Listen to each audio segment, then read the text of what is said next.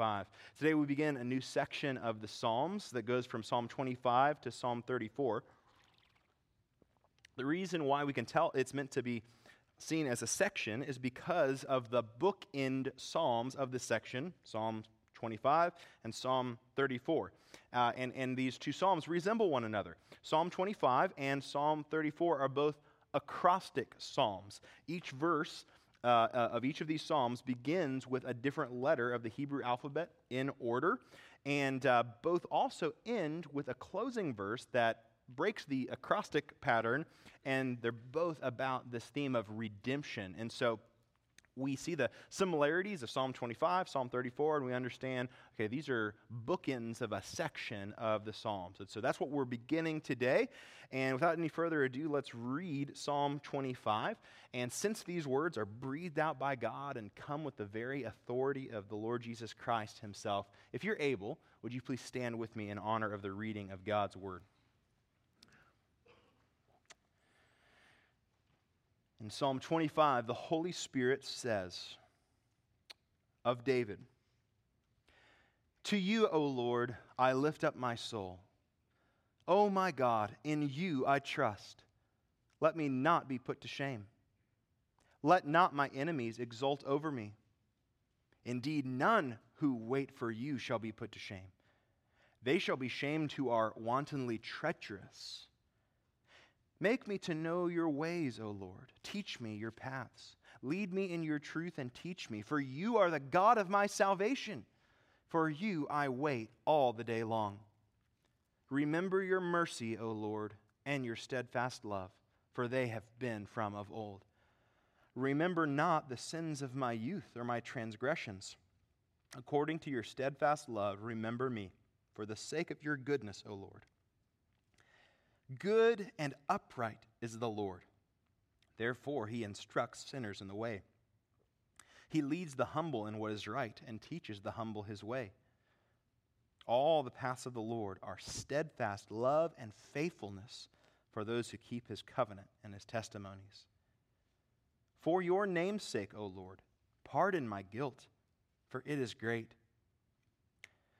Who is the man who fears the Lord? Him will he instruct in the way that he should choose. His soul shall abide in well being, and his offspring shall inherit the land. The friendship of the Lord is for those who fear him, and he makes known to them his covenant. My eyes are ever toward the Lord, for he will pluck my feet out of the net. Turn to me and be gracious to me, for I am lonely and afflicted. The troubles of my heart are enlarged. Bring me out of my distresses. Consider my affliction and my trouble, and forgive all my sins. Consider how many are my foes, and with what violent hatred they hate me. Oh, guard my soul and deliver me. Let me not be put to shame, for I take refuge in you. May integrity and uprightness preserve me, for I wait for you. Redeem Israel, O God, out of all his troubles. The grass withers the flower fades, but the word of our God will stand forever. You may be seated.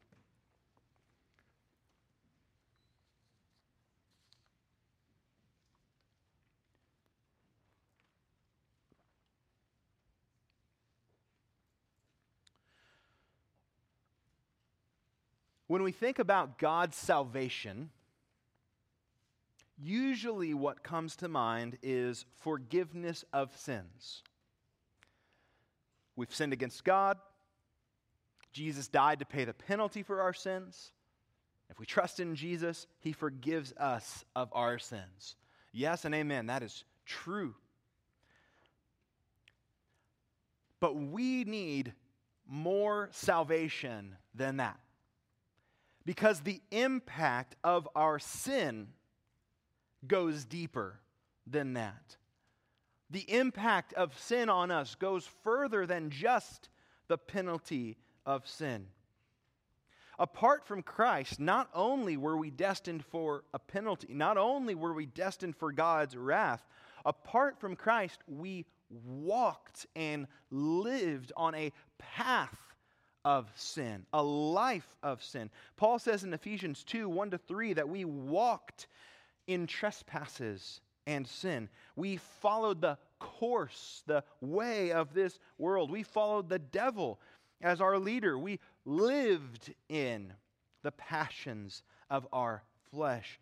Uh, we need to understand that the salvation we need is more than just being saved from the penalty of sin. We need to be freed from a lifestyle of sin, a path of sin. And praise God, He gives that much grace and more. He gives more grace than just grace to forgive us of our sins. He also gives us grace to walk in newness of life. Uh, I, I loved Kara's testimony today and what she said. You know, yes, by all means, I'm excited to go to heaven. But God's grace, He's not waiting till we get to heaven to start showing grace to us. His blessings and salvation start now in Christ. In Christ, God gives us a new normal. And by His grace, He empowers us to walk in that new normal. Paul says in 1 Corinthians 15, 1 and 2, that not only do we stand in the gospel, but we are also being saved by the gospel. When we trust in Christ, God saves us from the penalty of sin, but as we walk with Christ, God continues to save us from the power of sin. And Psalm 25, as we turn our attention to this text for this morning, uh, is a prayer for God's grace, the kind of grace that I'm talking about. It's a prayer that is peppered with prayer for forgiveness of sin. That is certainly part of the grace that we need from God, but it doesn't stop there. It doesn't even spend most of its time there. Ultimately, David prays for God's grace to lead him in the path that he should walk. David doesn't just want to be forgiven of his sins, he wants to be freed from the grasp of sin in his daily life. He wants to be freed to walk in a way that pleases God. And so I've titled the sermon this morning, Following the Path of a Merciful God. Following the path of a merciful God. If in your life you have ever found yourself wondering, what is God's will for my life?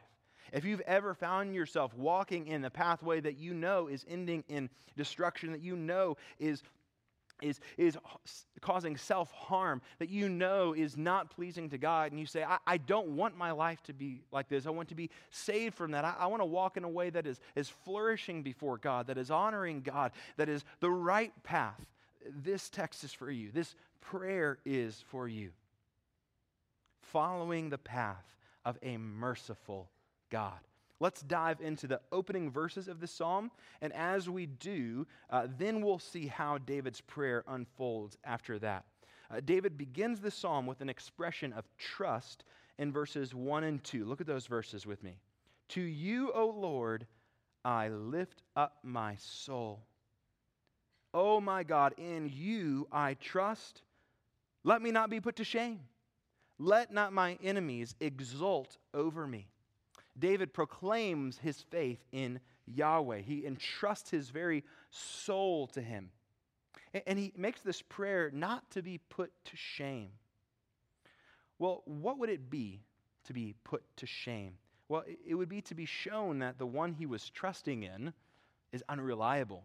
He's trusting in him this whole time, and then he doesn't come through for him. So David is praying when he says, God, in you I trust, let me not be put to shame. He's saying, God, don't let me down.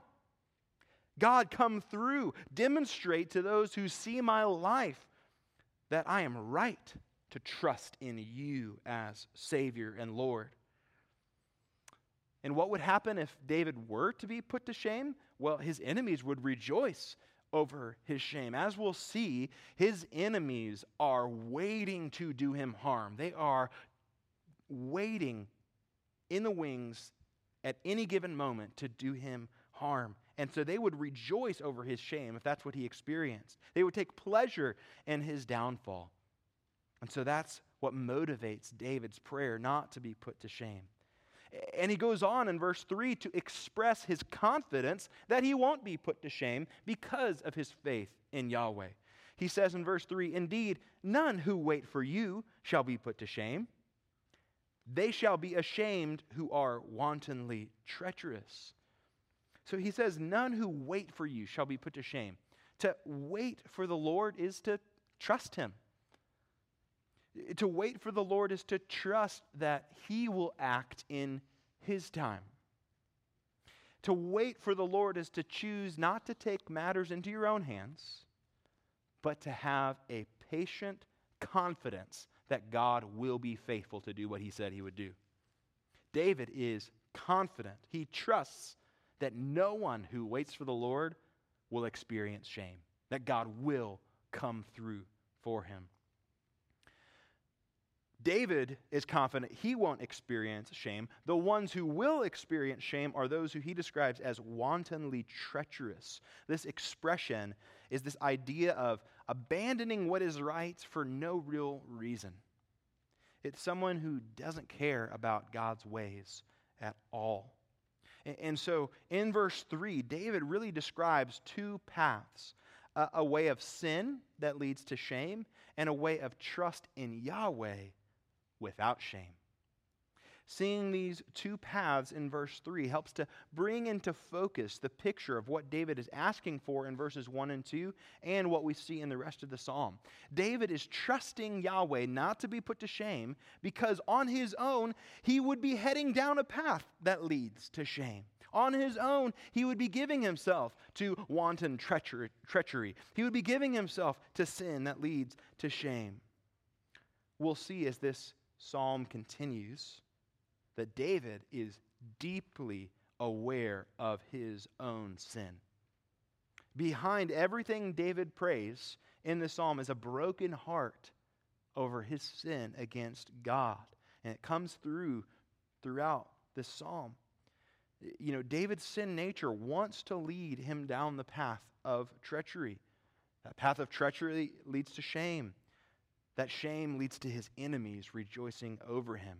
So David lifts his soul to Yahweh.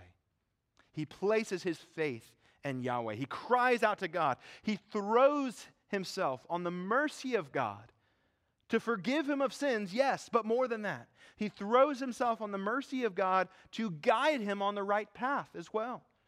He throws himself on the mercy of God, asking God's mercy to protect him from the shame that he fears. Well, this opening prayer sets up the rest of the psalm. In verses 4 through 14, we see that David prays for guidance by God's mercy. And in verses 15 through 22, David prays for protection by God's mercy. First, let's look in verses 4 through 14 at David's prayer for guidance. David's prayer for guidance. I see in these verses four components to David's prayer for guidance.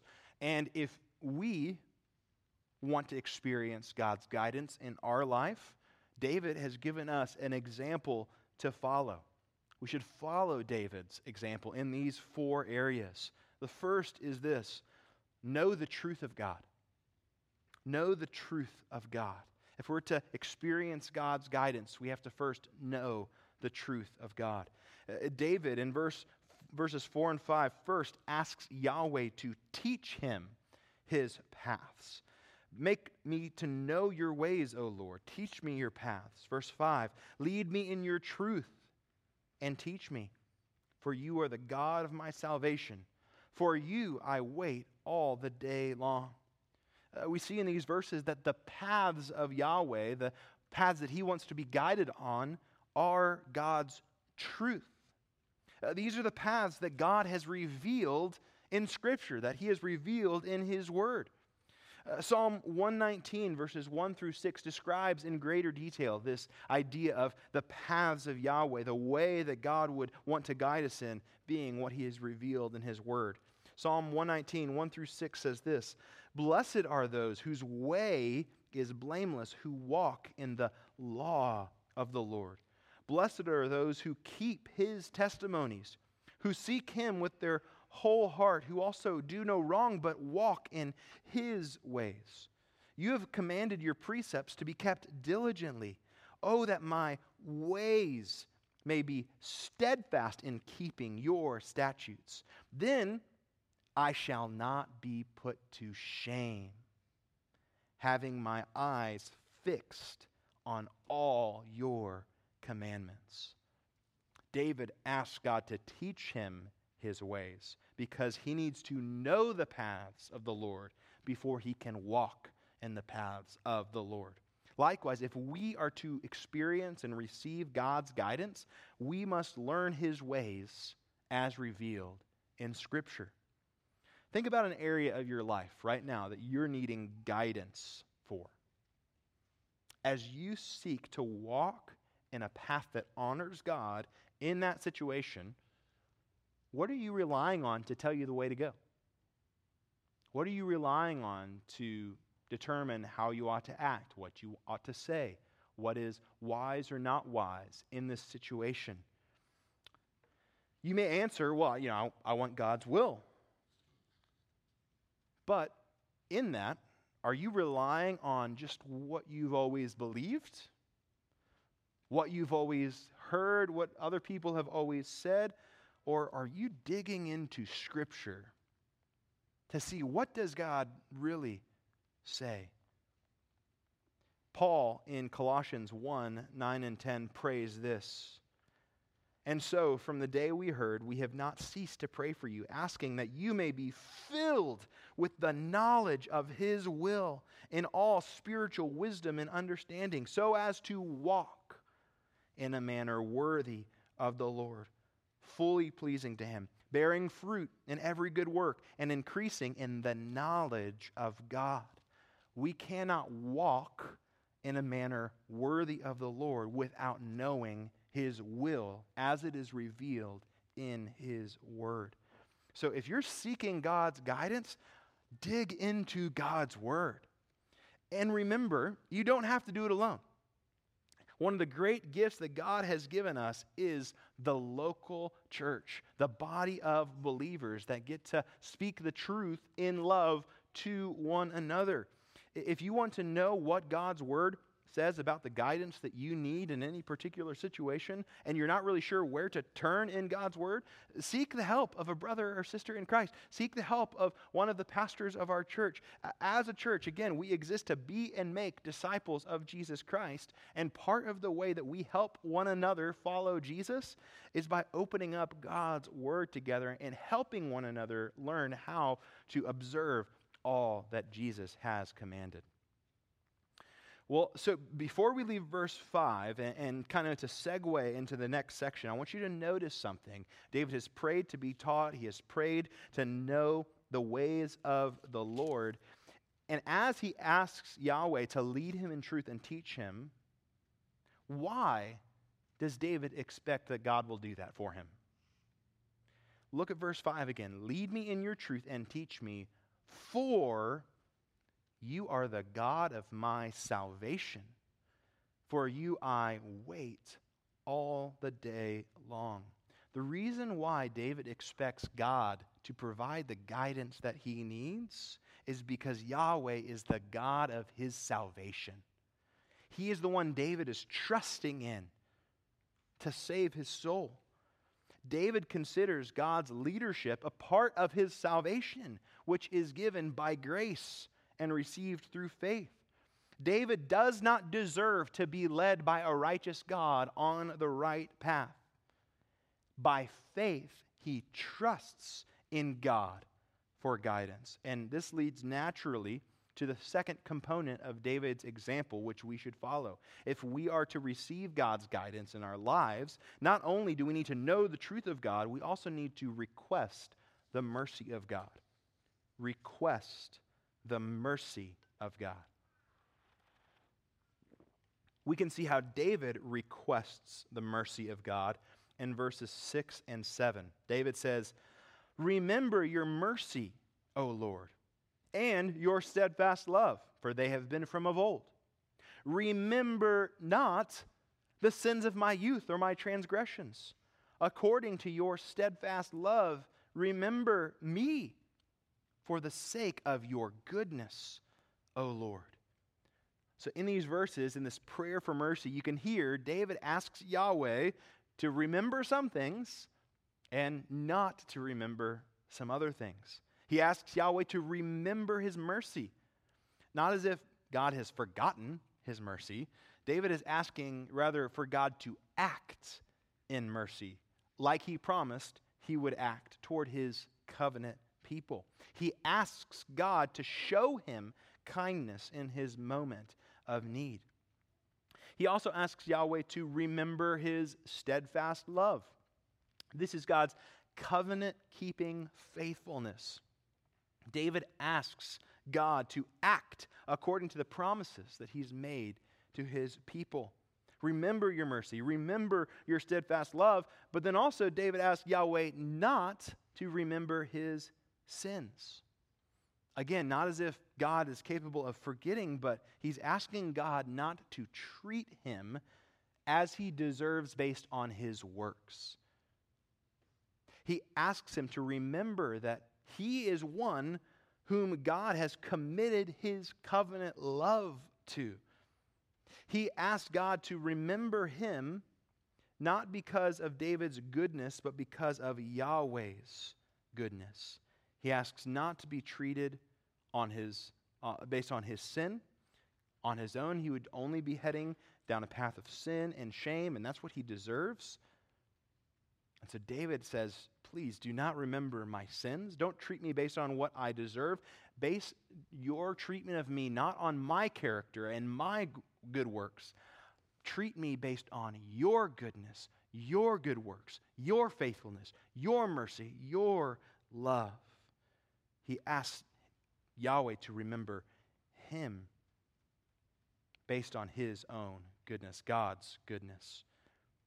So, as David is requesting God's guidance, what I want us to see is that he is requesting God's grace to guide him.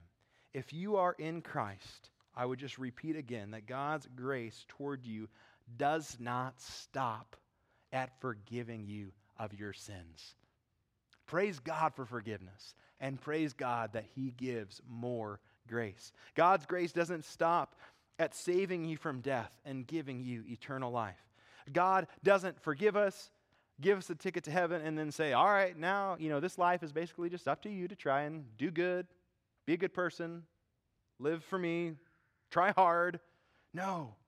God gives grace. The same mercy that forgives us of our sins is the mercy that we need to guide us in this life.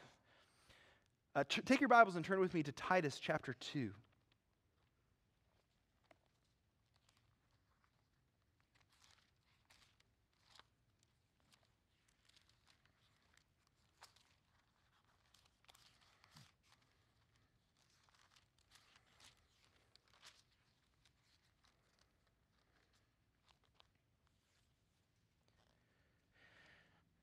Titus chapter 2, starting in verse 11.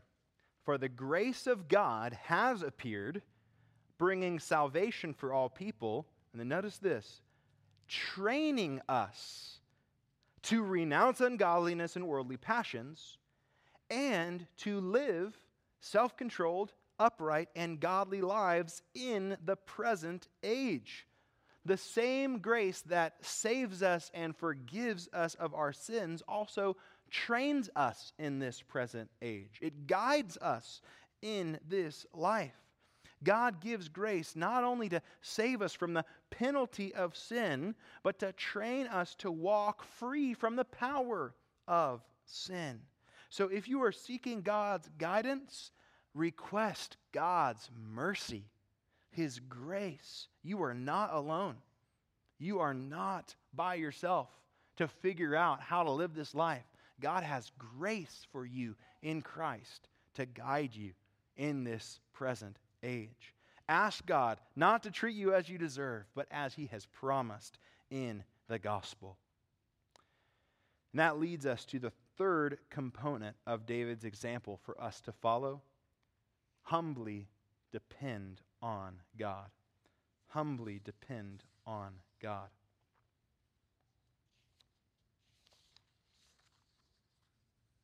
We need to know the truth of God. We need to request the mercy of God. And we need to humbly depend on God. You can turn back to Psalm 25. As David is asking Yahweh to mercifully guide him on the right path, he describes who Yahweh leads in verses 8 through 10. Good and upright is the Lord. Therefore, he instructs sinners in the way.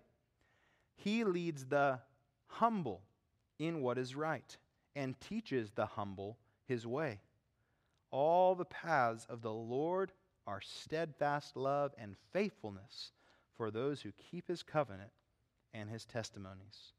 Again, Yahweh instructs sinners in the way they should live, not because they are good, but because he is good. It's his grace. The good news of Psalm 25 is that being a sinner does not prevent you from receiving God's merciful guidance in your life. But, but there is something that will prevent you from experiencing God's guidance, and it's pride. David says it is the humble he leads and teaches. Why is that so important? Because if we are to receive God's grace, and we've said his guidance is a gift of his grace, if we are to receive his grace, first we have to admit that we need it. Before we can be forgiven, we have to admit that we are sinners needing forgiveness. Before we can receive God's guidance, we have to be humble enough to, to admit to God, I need you. I need your guidance. To be proud and to not admit our own sin, to not admit our own need, to just tell ourselves and to tell God, I have it all together, I can figure this out on my own. That is like a brick wall keeping you from God's grace, and a brick wall that you build yourself, by the way. God's grace is freely available for all who would be humble enough to admit that they need it. You can walk a path of experiencing Yahweh's commitment to his people. You can walk a path that is marked by Yahweh showing faithfulness to you if you stay humbly dependent upon him and humbly dependent upon his truth. And so, again, in, da- in humility, David addresses his sin against God. In verse 11, he says, For your name's sake, O Lord, pardon my guilt, for it is great. That's the kind of humble admission that prepares the way for us to receive the boundless grace of God. David asks God to pardon his great guilt. And notice he asks him to do that for the sake of his name, of Yahweh's name. He appeals to God's reputation. And for good reason. Yahweh himself has tied his name to being gracious toward sinners. He told Moses in Exodus 34 6 and 7 The Lord the Lord, Yahweh, Yahweh, a God merciful and gracious, slow to anger, and abounding in steadfast love and faithfulness. Do you see those words in verse 10? All the paths of the Lord are steadfast love and faithfulness. Yahweh has tied his name to this. This is who he is. And so David says, I'm counting on you, Yahweh, to be who you said you are, to do what you said you would do. I am trusting that you will not treat me as I deserve, but to treat me as you said you treat all those who trust in you. He's asking for God's grace. In so doing, he expresses his humble dependence upon the grace of God. James 4 6 says, He gives more grace. Therefore, it says, God opposes the proud, but he gives grace to the humble. The gracious guidance of God is not for those who think they have it all figured out. The proud will be opposed by God. The gracious guidance of God is for those who know their own sin, their own great guilt, for those who know how bad it goes for them when they rely on themselves, for those who instead humbly depend on God and His promises. For, for those, there is grace. St. Augustine said this For those who would learn God's ways, humility is the first thing, humility is the second, and humility is the third. If we want to know and learn God's ways, humility, humble dependence is the path forward. If you are seeking God's guidance, pray for God to give you grace to cultivate humility in your heart. Don't rely on your own experience, your own common sense, your street smarts. Rely on a gracious God. Finally, enjoy the benefits of walking with God. When we learn the truth of God and we uh, call on God for His mercy and humbly depend on Him, uh, we get to enjoy the benefits of walking with God. David describes the benefits of walking in the fear of the Lord, the fear of Yahweh, in uh, beginning in verse 12. He says, Who is the man who fears the Lord?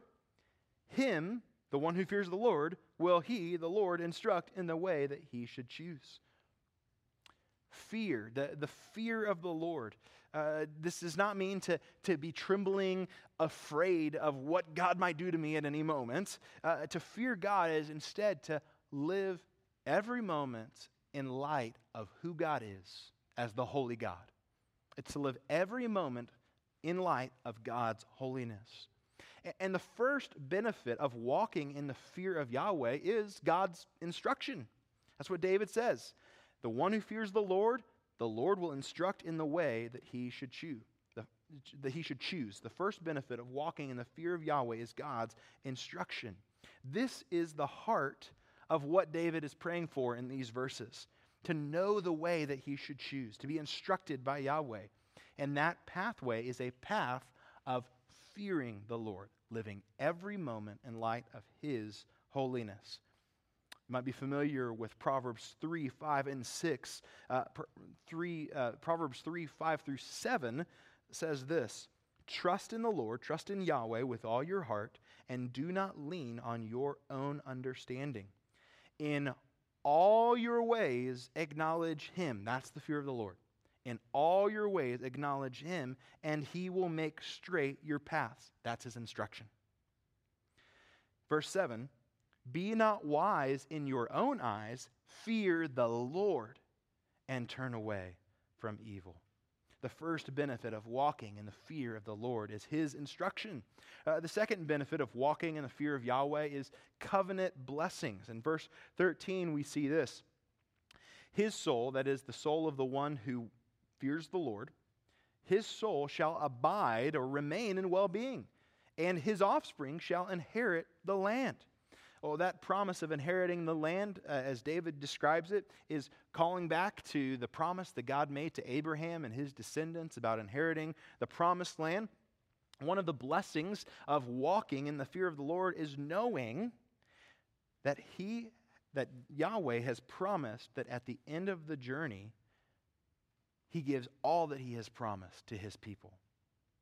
When we walk the path paved by God's words, and empowered by God's grace, when we walk the path humbly dependent on God for leadership, we are walking a path that ends in eternal joy. Let me say that again. When we walk the path paved by God's words, empowered by God's grace, humbly dependent on God for leadership, we are walking in a path that ends in eternal joy. Jesus said in Matthew 5 3 to 5, Blessed are the poor in spirit, humble, for theirs is the kingdom of heaven. Blessed are those who mourn, for they shall be comforted. Blessed are the meek, for they shall inherit the earth. Living and walking with the God who has made a covenant with us in Christ is walking a path that ends in covenant blessings. The third benefit of walking in the fear of Yahweh is covenant friendship. Not only are there eternal blessings and inheritance on the other side of the path of walking with the Lord, but all along the way, we experience intimacy with God. Verse 14 the friendship of the Lord is for those who fear him, and he makes known to them his covenant. God made us to know him and enjoy him and glorify him. He made us to walk with him. He, he made us to walk every step of the way, considering all things in light of his holiness. He made us to flourish by acknowledging him in all of our ways that he might direct our paths. When we walk in the fear of the Lord, we get to enjoy intimacy with God, the intimacy we were made for. Jesus said in John 15, 13 to 15, Greater love has no one than this, that someone lay down his life for his friends. And then he says this You are my friends if you do what I command you. No longer do I call you servants, for the servant does not know what his master is doing. But I have called you friends, for all that I have heard from my Father I have made known to you. We experience the joy of friendship with Jesus when we walk in his commandments. So that is David's prayer for guidance. It's the majority of this psalm. And if we want to follow David's example, we need to know the truth of God, request the mercy of God, humbly depend on God, and then ultimately we get to enjoy the benefits of walking with God. Well, this psalm ends with a, a brief closing prayer and it's David's prayer for protection in verses 15 through 22. Look at verse 15. My eyes are ever toward the Lord, for he will pluck my feet out of the net.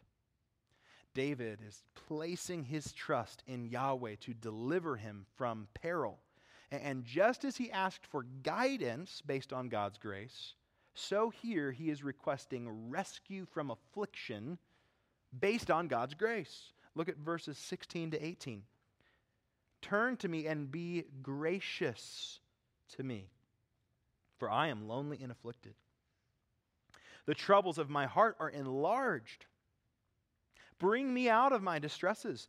Consider my affliction and my trouble, and forgive all my sins. David is experiencing affliction, and again, he asks God not to treat him as he deserves, but to be gracious to him. In fact, he asks God to forgive his sins again. He's asking for this deliverance from affliction by God's grace. And this helps us to see that the guidance that David is looking for in this psalm is not guidance when things are easy. David is desperate for God's gracious guidance because he's in trouble. He is desperate for God to show him the way, to keep him on the right path, because he is experiencing great trouble. He's suffering, he's distressed. He is, in the midst of this, also deeply aware of his own sin and his own need for forgiveness. And in verse 19, David draws attention also to the enemies who hate him with violent hatred. He says, Consider how many are my foes, and with what violent hatred they hate me. His enemies want him dead, they're after him. And so, in verse 20, David asks again not to be put to shame in the eyes of these enemies. These enemies are waiting for the chance to shame David. They're waiting for the chance to declare victory. They're waiting for the chance to show that he's in the wrong. And in light of their crouching at the door and the affliction that David is experiencing, David cries out in verse 20, Oh, guard my soul and deliver me. Let me not be put to shame, for I take refuge in you. Notice that David asks God for protection. But first and foremost, he's not asking for him to protect his physical body or his physical life. First and foremost, David says, Guard my soul. He is asking God to keep him, to be a faithful refuge for his soul in the midst of affliction, in the midst of oppression, in the midst of opposition. He wants to fully rely on God in his soul, even as his enemies are watching him. And he trusts that if he relies on Yahweh, if Yahweh guards his soul, ultimately he will not be put to shame in the eyes of his enemies. He trusts that God will demonstrate his faithfulness as David humbly clings to him for refuge. David goes on in verse 21 May integrity and uprightness preserve me, for I wait for you. We've seen multiple times already in the psalm, but it bears repeating that ultimately David's prayer is not that God would treat him based on his own goodness. Ultimately, his prayer is that God would treat David based on God's goodness. Uh, the basis, even in verse 21 here, the basis of David's prayer is not his integrity and uprightness. The basis of David's prayer here is, I wait for you. For I wait for you, he says.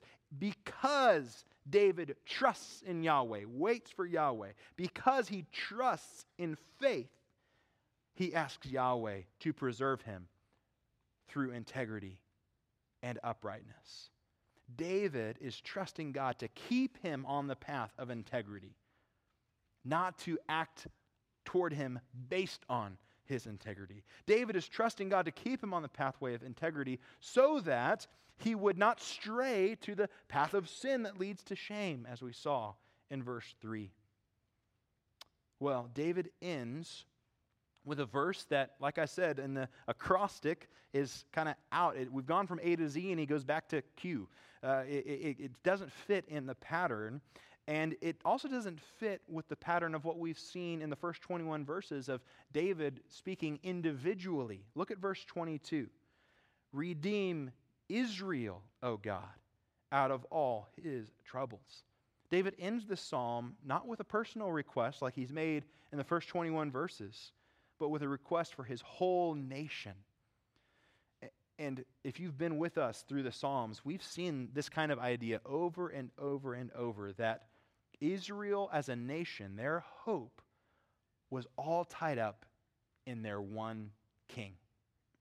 The king's deliverance was their deliverance. The king's victory was their victory. And likewise, here, this psalm is not just about David's personal need for protection, but the nation's need for protection. He is asking God for grace for himself that he might lead this whole nation in following the path of Yahweh by his grace, even as they experience trouble.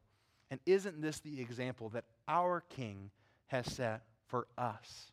It is because Jesus prayed in the garden, not as I will, but you will, that we receive the grace of God that forgives our sins and that guides us even in the midst of affliction.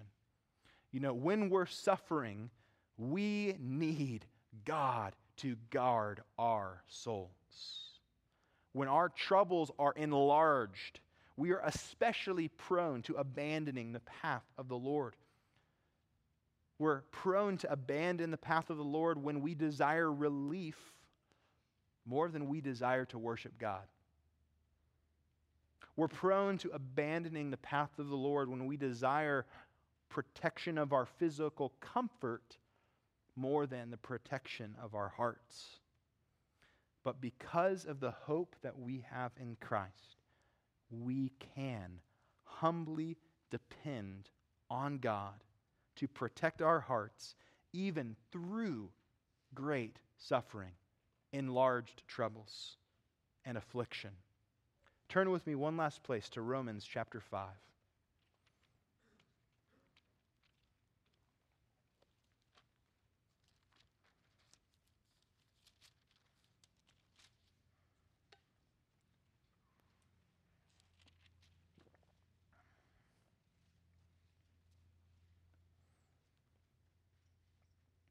Romans 5, verses 1 through 5.